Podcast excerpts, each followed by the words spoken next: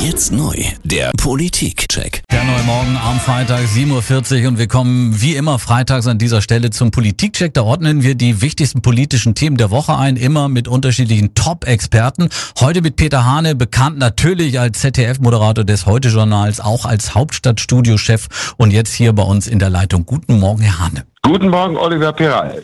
Herr Hahn, es kommt äh, einem vor wie eine Ewigkeit, aber die Neuauflage der GroKo ist jetzt äh, erst ein Jahr am Start. Das Zeugnis, das die Bevölkerung der Regierung da ausstellt, ist äh, eher mittelprächtig. Laut Umfragen sind 65 Prozent der Deutschen unzufrieden mit der GroKo. Ist diese Kritik berechtigt oder ist das wieder so Jammern auf hohem Niveau? Na, also beides, Oliver Peral. Also berechtigt, äh, weil diese Regierung ja wirklich jeden Tag demonstriert, dass es keine Liebesheirat war. Mhm. Äh, wie man sich nur so gegenseitig im Weg stehen kann, also das ist schon hohe Kunst. Aber natürlich auf hohem Niveau. Dieser knorrige Bundespräsident Roman Herzog sagte mir mal, uns geht's immer noch zu gut.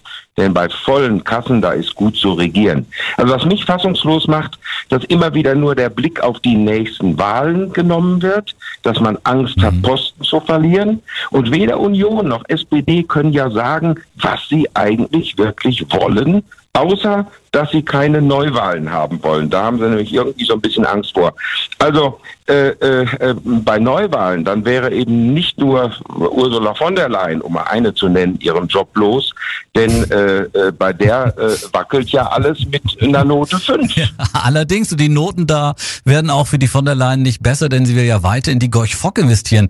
Die Restaurierung des Schulschiffs liegt da aktuell bei 135 Millionen. Ursprünglich waren 10 Millionen Euro veranschlagt. Macht es wirklich Sinn, weiter in die olle Schüssel bei allem Respekt äh, Geld zu pumpen, zu investieren oder wäre Verschrotten am Ende nicht vielleicht sogar besser? Na, ich sag mal offen, mir tut's in der Seele weh. So traurig das ja ähm, um diesen stolzen Segler steht. Lieber ein Ende mit Schrecken als ein Schrecken ohne Ende. Mhm. Äh, ist ja ungeheuerlich, wie schlampig mit den Steuermillionen umgegangen wird.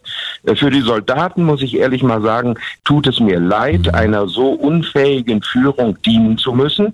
Und ich sag mir, ehe ein äh, Millionengrab à la Berliner Flughafen entsteht, also in dem Fall ein sch äh, schwimmendes, lieber verschrotten, aber nicht nur Igor Fock. Klare, klare Ansage. Dann zum nächsten Thema, Herr Hane. Da fallen mir viele Dinge ein. Chaos, Desaster, Unsicherheit.